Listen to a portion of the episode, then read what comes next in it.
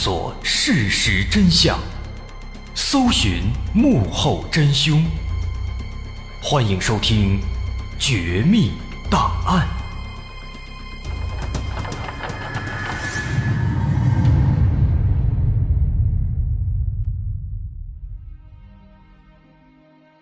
还原事实，探索真相。欢迎来到今天的《绝密档案》，我是大碗。不知道大伙儿有没有听过李思怡这个名字？李思怡，她是一个只有三岁多的可怜的小女孩。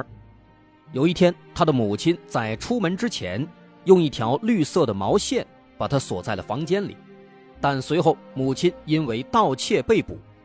而这个可怜的孩子因为无人照料，就这样在家中被活活饿死了。等到人们在发现他时，他早已经变成了一具高度腐败、爬满了蛆虫的尸体。这是一个发生在2003年的真实的故事。2003年6月21日，成都市清江西路的一栋老式居民楼里。每次有人从三单元的门前经过，就总会闻到一股臭味这样的味道其实已经持续了很多天了。在六月二十一号这天傍晚，几位邻居终于受不了了，他们在三单元的楼下四处寻找，希望能够找出这个臭味的来源。最终，他们发现这股臭味是从三单元一楼第二十五号房间里传出来的。三单元的不少邻居都知道，在二十五号住着一对母女，其中母亲叫李桂芳，她是一名吸毒人员，她的女儿只有三岁多，叫李思怡，是一个很招人喜欢的、很可爱的小丫头。此时，邻居们忽然想到，似乎已经有很多天都没有见到这对母女了，现在他们的房间里面又传出了奇怪的臭味这让大家有了一种不祥的预感，于是立刻就报了警。当警方赶到现场，通过阳台翻窗进入室内，映入大家眼帘的却是极为恐怖的一幕。只见卧室的门把手被一圈圈的绿色毛线缠绕着拴住，拆开毛线，推开卧室门，门的后面。躺着一具已经开始腐烂的小尸体，小尸体的脚正对着卧室的门，能看到在门后面有一块不规则的脱落的油漆和无数道细细的血痕。仔细查看，法医发现小尸体的一双小脚已经踢肿了，右手指甲也有不同程度的折断和损伤。卧室的衣柜。被翻得乱七八糟，很明显，这个孩子曾经疯狂的在翻找，但就是没有找到一些吃的。在地上还有很多团卫生纸，里面是一坨坨大便。这种种迹象都在表明，这个孩子生前一直在奋力求生，但却难抵饥饿，慢慢的死去了。这种死亡无比绝望。尤其是对于一个三岁多的小孩来说，除了饥饿，他还要面对的是黑夜中的恐惧，以及明明近在眼前，却因为力气不够大而打不开的窗户。后经调查，小女孩的母亲李桂芳是吸毒人员，在半个多月之前的六月四日，她外出盗窃，希望给孩子找一些吃的，因为担心孩子乱跑，在临走之前。她就把孩子关在了卧室里，并且用毛线拴住了门把手。但没想到，李桂芳刚刚在超市里偷了两瓶洗发水，就被保安抓住，扭送到了派出所。而民警敏锐地察觉到李桂芳是吸毒人员，于是又把她送到了强制戒毒机构。期间，李桂芳向民警表示，自己有三岁的孩子。独自在家无人照料，但是因为两名民警玩忽职守，导致这个消息并没有被准确的传达到李桂芳所在的社区居委会里。就这样，在十七天之后，人们才发现小女孩早已在家中被活活饿死了。这场悲剧并不是由李桂芳一个人引起的。一个月以后，那两个警察也因为玩忽职守罪被判入狱。后来有网友评论说：“李思怡小朋友在一个酒足饭饱的幸福时代，被活活饿死了，这是何其讽刺，何其悲哀！”这就是当年轰动全国的李思怡事件。针对这起事件，有人批判相关的警方工作人员的不作为，有人指责身为母亲的李桂芳的不负责。如果放到今天，相信他们会承受更多的口诛笔伐。但在这里，我们要说的是，这种类似的事情，并非个例。就在二零二一年春天，在韩国发生了一件极为相似的事情，同样是一个年仅三岁多的小女孩，在家中的纸箱子里被活活饿死了。更令人震惊的是，这个孩子的姥姥姥爷其实就住在。他们家的楼下，却没有一个人前来查看。除此之外呢，这起案件中还夹杂着许多错综复杂的伦理和道德问题。直到今天，他们都还没有被彻底查清，但也一直在引发着持续的讨论。因为这起案件中实在是有太多的意料之外的奇葩反转了。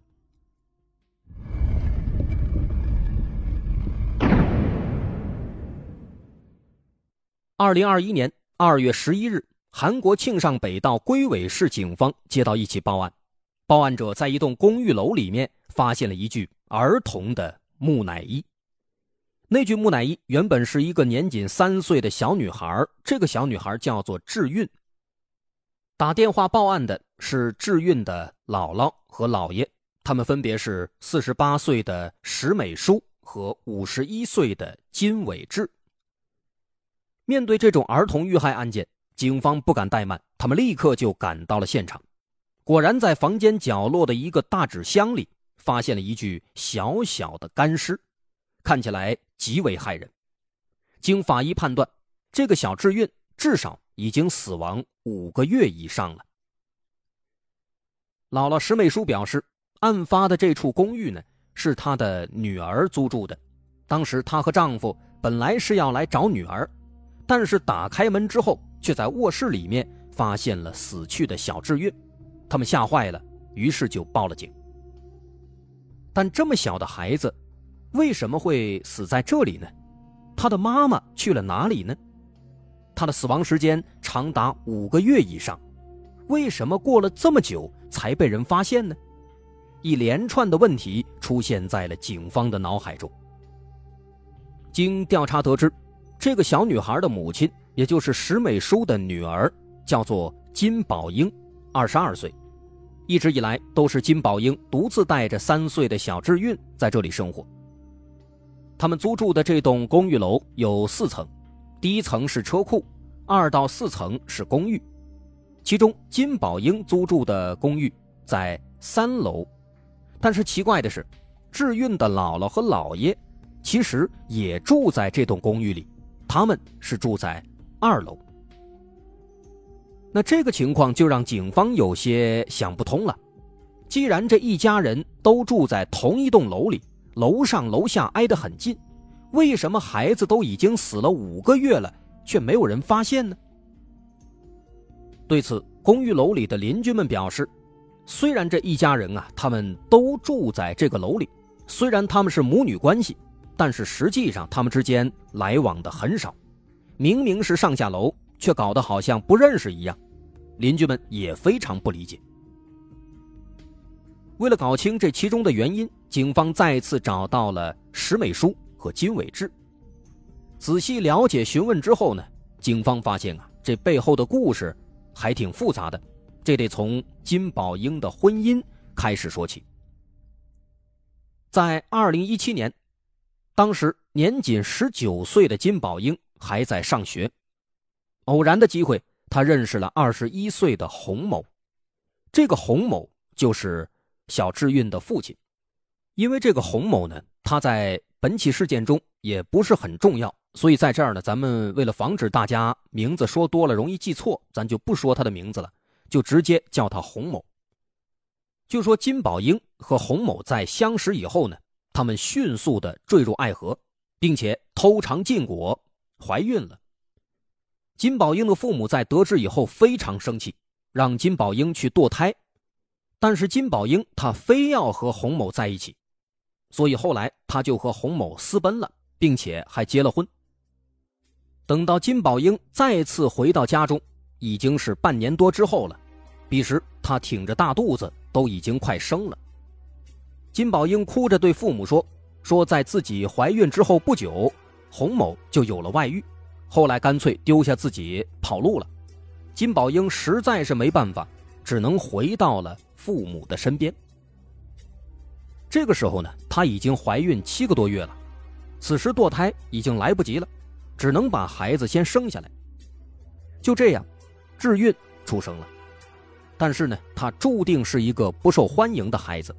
他的父亲毕竟是洪某，出于对洪某的厌恶，金宝英对智运也是格外厌恶。他很不喜欢照顾孩子，但是呢，他又不得不照顾。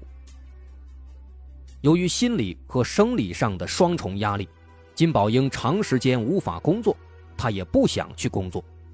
即便后来身体恢复了，他依然是每天在家里混日子，靠着政府的生育补贴过活。另一边，父亲金伟志对女儿的表现非常失望，为此他多次指责金宝英，但是金宝英不听。在一次剧烈争吵之后呢，金宝英干脆搬出了家，在公寓的三楼自己租了一个房间，和智运独自生活。可是，即便和智运一起搬出来了，他也依然不愿意去照顾智运。他经常把智运独自丢在家里。但是这么小的孩子自己在家里，那肯定是又哭又闹。邻居们听了都感到很心疼，于是呢，就只能下楼去找智运的姥姥和姥爷，也就是石美淑和金伟志。石美淑对此是非常生气。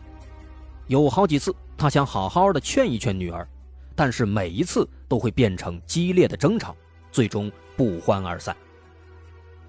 石美淑也曾想过，要不然把小智运接到自己家里来自己照顾，但是遭到了丈夫金伟志的强烈反对。他认为养育孩子是金宝英的责任，不能把这份责任转嫁给自己，否则金宝英只会越来越过分。石美淑没有办法，只能再次找到女儿，苦口婆心的劝说。这一次呢，在经过了一番动之以情、晓之以理，金宝英终于是有点被说动了。她想了半天，终于答应会好好的照顾孩子。在之后的一段时间里，邻居们果然发现金宝英在家的时间变多了，也会时不时的带着智运出来走走。大家看了都以为金宝英可能是想通了。就这样，日子终于平静下来。直到半年多之后，时间到了二零二一年二月十号，案发的前一天。因为金宝英租住的公寓快要到期了，房东就打算联系他问一问要不要续租。但是在查看这个公寓的过往的缴费记录的时候，却发现，金宝英从去年五月份开始就没有再交过任何的水电费了，到现在已经过了八个月了。因为欠费时间太长，他的房间早就被相关部门停水停电了。出于好奇，房东就给金宝英打电话，可是打了很多次都没有打通，所以金宝英呢就这样莫名其妙的失联了。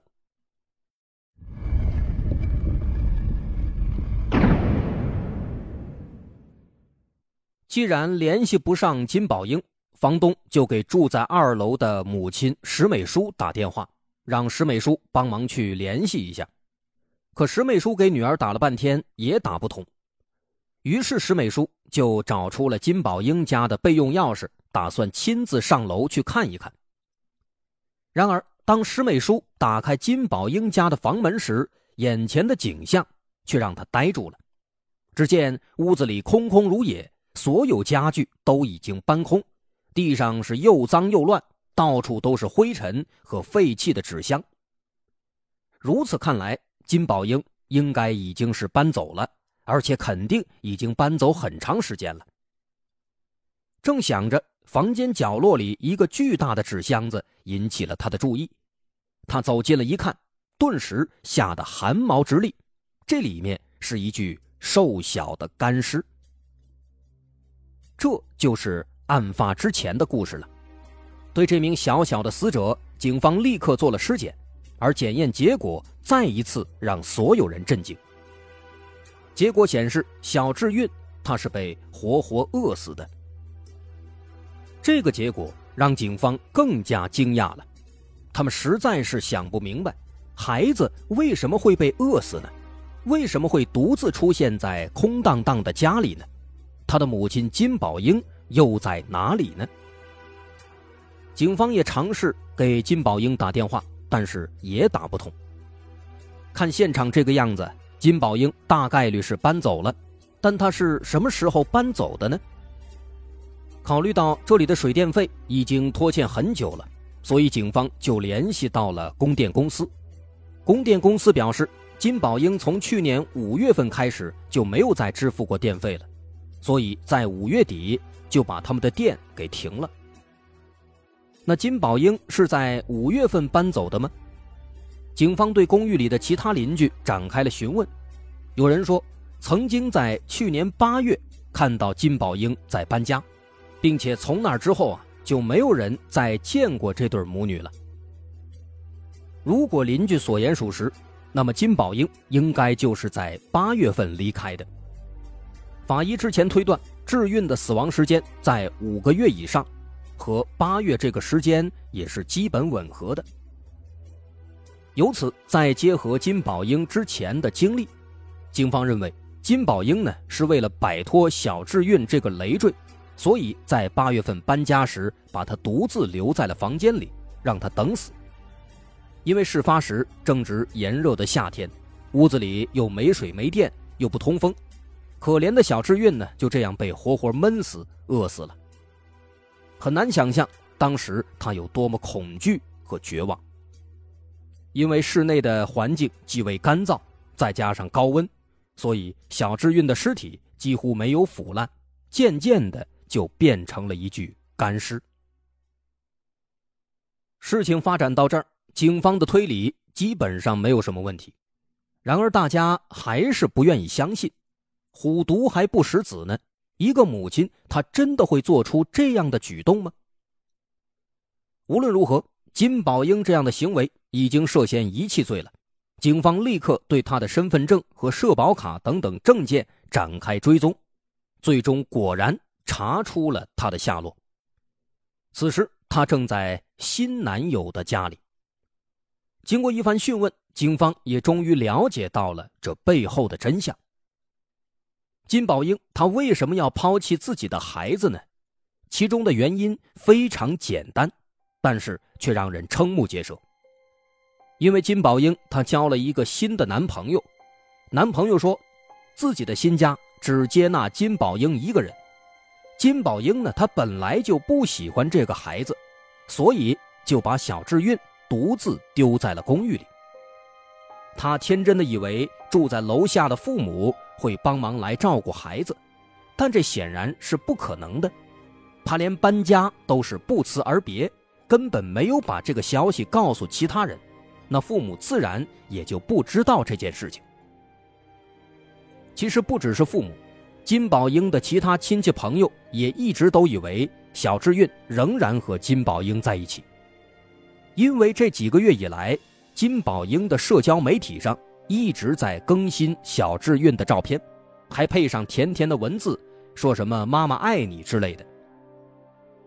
后来，警方检查了金宝英的手机，才发现金宝英在搬家之前曾拍下了大量的小智运的照片，在搬家之后，利用这些照片持续更新自己的社交媒体，让大家以为小智运一直和自己在一起。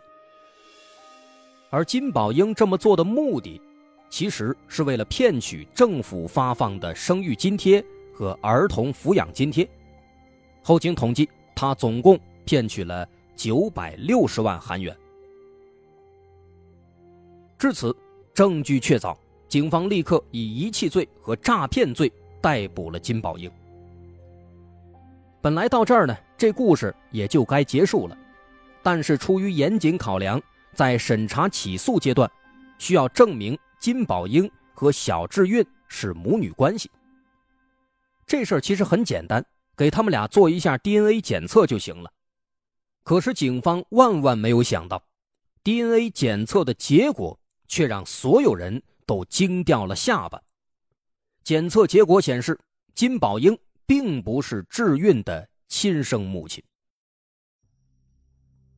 这个结果让大家一头雾水，就连金宝英自己也是一脸懵逼。因为这孩子确确实实是他自己生的，为什么 DNA 检验显示的是不匹配呢？这事儿确实很奇怪，于是警方又联系到了孩子的父亲，也就是金宝英的前夫那个洪某，给洪某也抽血做了检查，然而结果再一次让所有人目瞪口呆了。检测结果显示，洪某和小智运也完全不匹配。金宝英的血型是 B 型，洪某是 O 型，那么孩子的血型只有可能是 B 型或者 O 型，但是小智运他的血型是 A 型，这意味着小智运不可能是他们的孩子。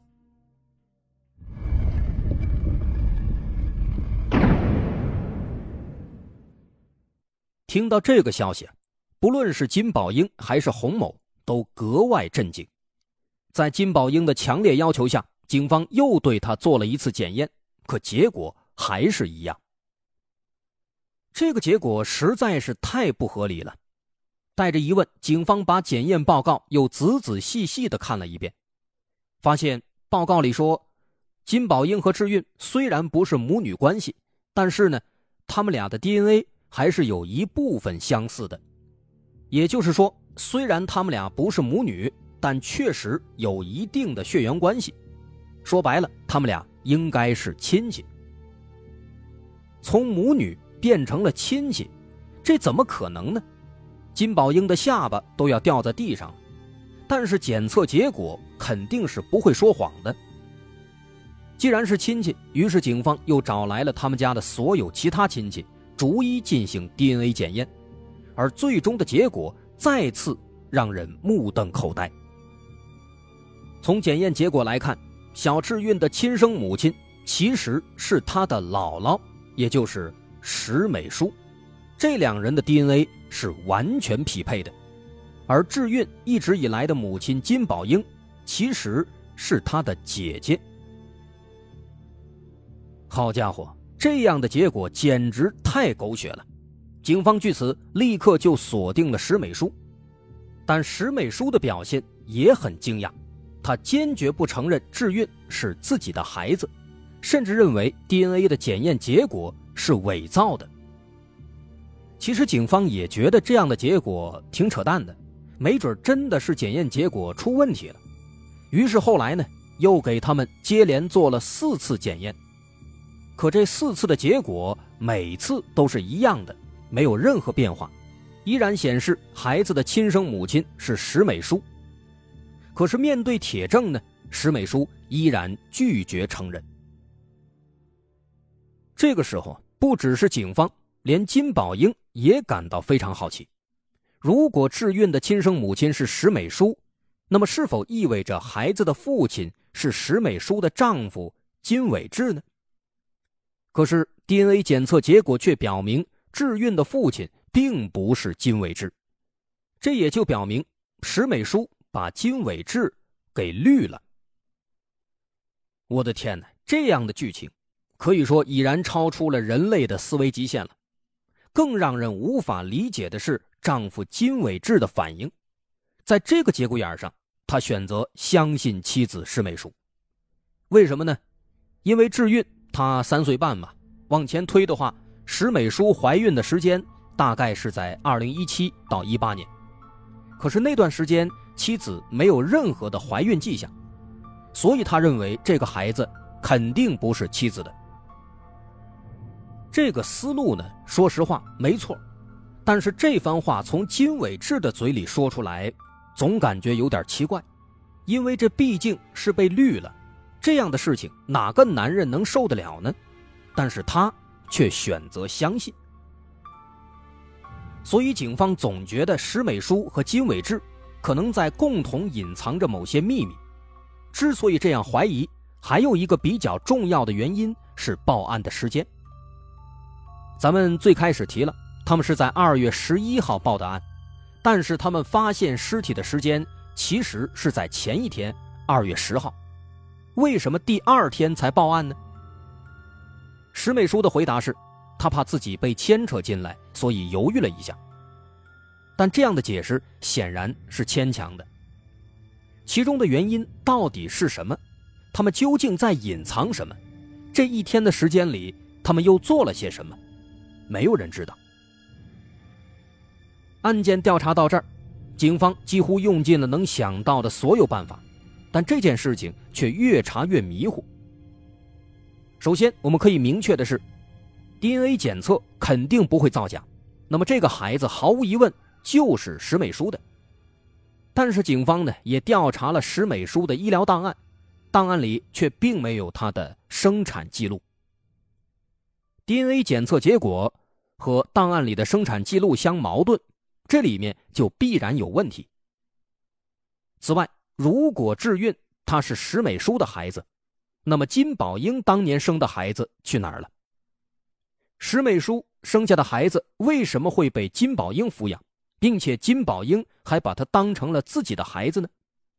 这背后到底隐藏着什么秘密？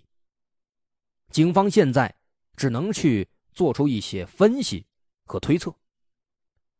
首先，第一点，对于石美淑的医疗档案里为什么没有她的生产记录，这个问题其实比较好回答。石美淑应该是在一些黑诊所生的孩子，或者有可能是自己在家里找接生婆生的。这种情况下，肯定不会有档案记录。同时，这个行为呢，也意味着石美淑她不想让外界。知道自己有这个孩子，所以就出现了第二个问题：这个孩子到底是谁的？根据调查呢，其实这个石美淑她私生活比较混乱，警方对和石美淑有过一些暧昧关系的其他男人也都做了检测，但是后来结果表明，孩子其实也都不是他们的。那么金伟志他对这个孩子的真相是否知情呢？我们认为应该是知情的。毕竟怀胎九个月，石美淑就算是再藏，也不可能九个月不回家吧。所以，根据目前掌握的情况来看呢，这件事儿，金伟志、石美淑都知情，但是金宝英他是不知情的，他并不知道自己养的孩子其实是母亲石美淑的。很有可能啊，是在孩子出生之后不久，石美淑就来了一个狸猫换太子。把自己生的孩子换给了金宝英，如此一来，石美淑的孩子就被完美的隐藏了。因为两个孩子之间毕竟是都有血缘关系，所以他们长得可能比较像，所以金宝英也就没有发现。那么最后一个问题，金宝英自己生的孩子去哪儿了？这个其实很难说，有很多种可能，有可能被石美淑送给其他亲戚抚养了。也可能呢，是被石美淑给卖了，甚至还有可能被石美淑给弄死了。这种猜测不无道理，毕竟石美淑和金伟志一直对女儿的婚姻非常不满，所以他们确实也有理由去杀害这个孩子。当然了，如果真的是这样，那这背后的故事也就会变得更加细思极恐了。